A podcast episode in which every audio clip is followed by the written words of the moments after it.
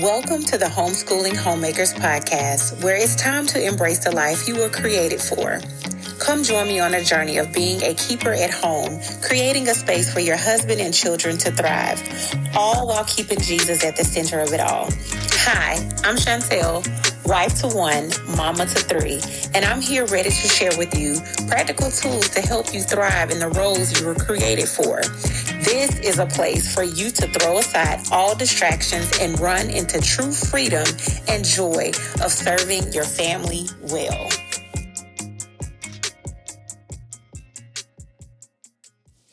Hey, hey, hey, hey. So I wanted to hop on to pose this question to you all. Do you have a morning routine? I know, I know, I know, I know you may say you're not a morning person, but seriously, do you have a morning routine?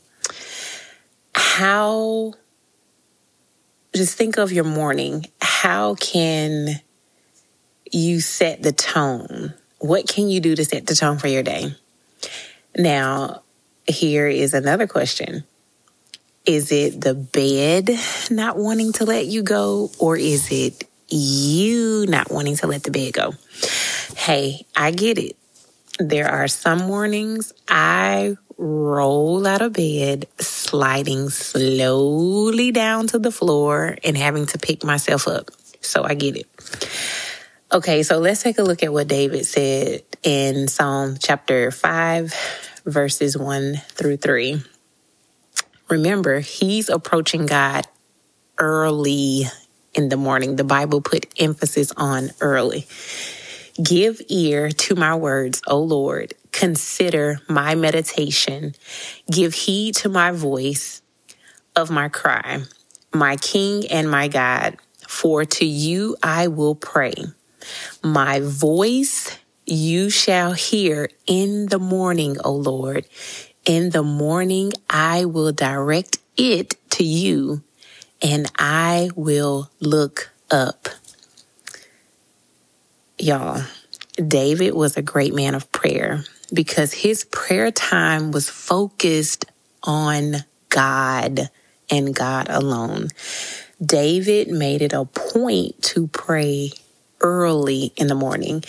He did this because he wanted to honor God at the beginning of his day and set the tone for the entire day and dedicated it unto the Lord. So, by setting the tone for your day, I truly feel, and I'll say we, we can accomplish whatever the day brings.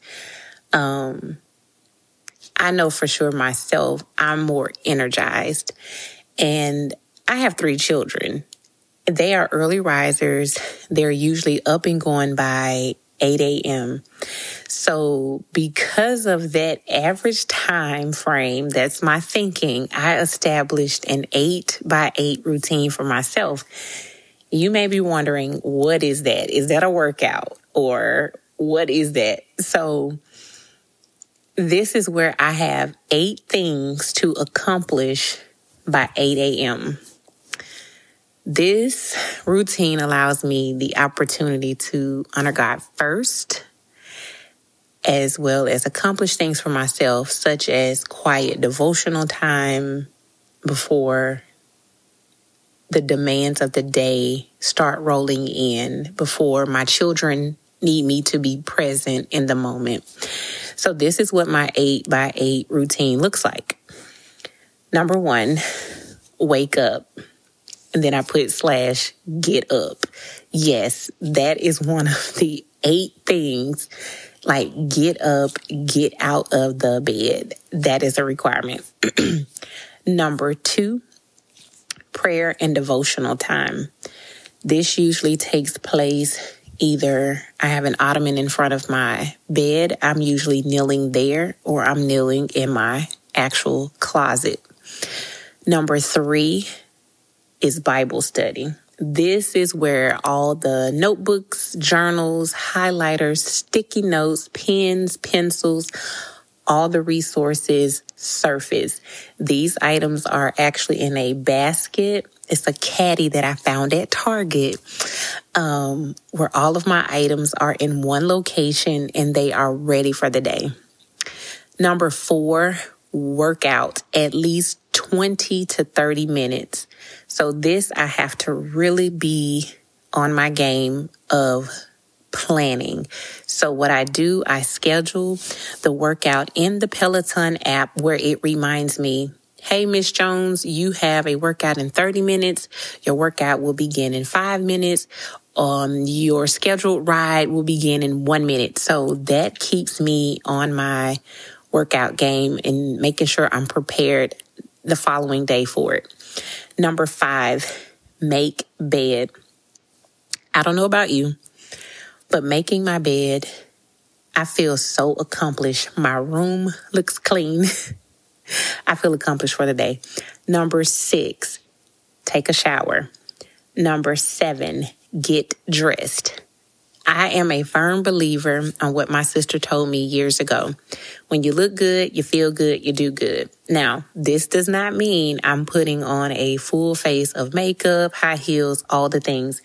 This is simply putting on something a little bit more than my leggings, pullover, sweatshirt. Don't get me wrong. I love those items. However, there are some days where I actually get up and I want to be that cute homeschooling mama that stays home. I've had people to ask me that, like, why are you getting dressed to be home all day?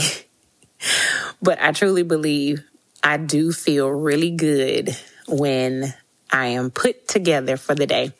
And number eight, breakfast. I've noticed a difference in myself, in my mood, because I'm less tired because I have fuel to burn. I used to skip breakfast because I just didn't want breakfast, but it is important to get that breakfast in you. So some days I may not even get all eight of these done, but I strive to work down my list one item at a time to the best of my ability. My goal is to continue being intentional about making the best use of my time. In Psalm 63, it communicates King David's profound love for God. So deep was his desire for intimate fellowship with the Lord that even in the desert, y'all, David longed for him more than water. Let's read Psalm 63 1. O God, you are my God. Early will I seek you. My soul thirsts for you. My flesh longs for you in a dry and thirsty land where there is no water. Remember to embrace each day that we're given with much grace.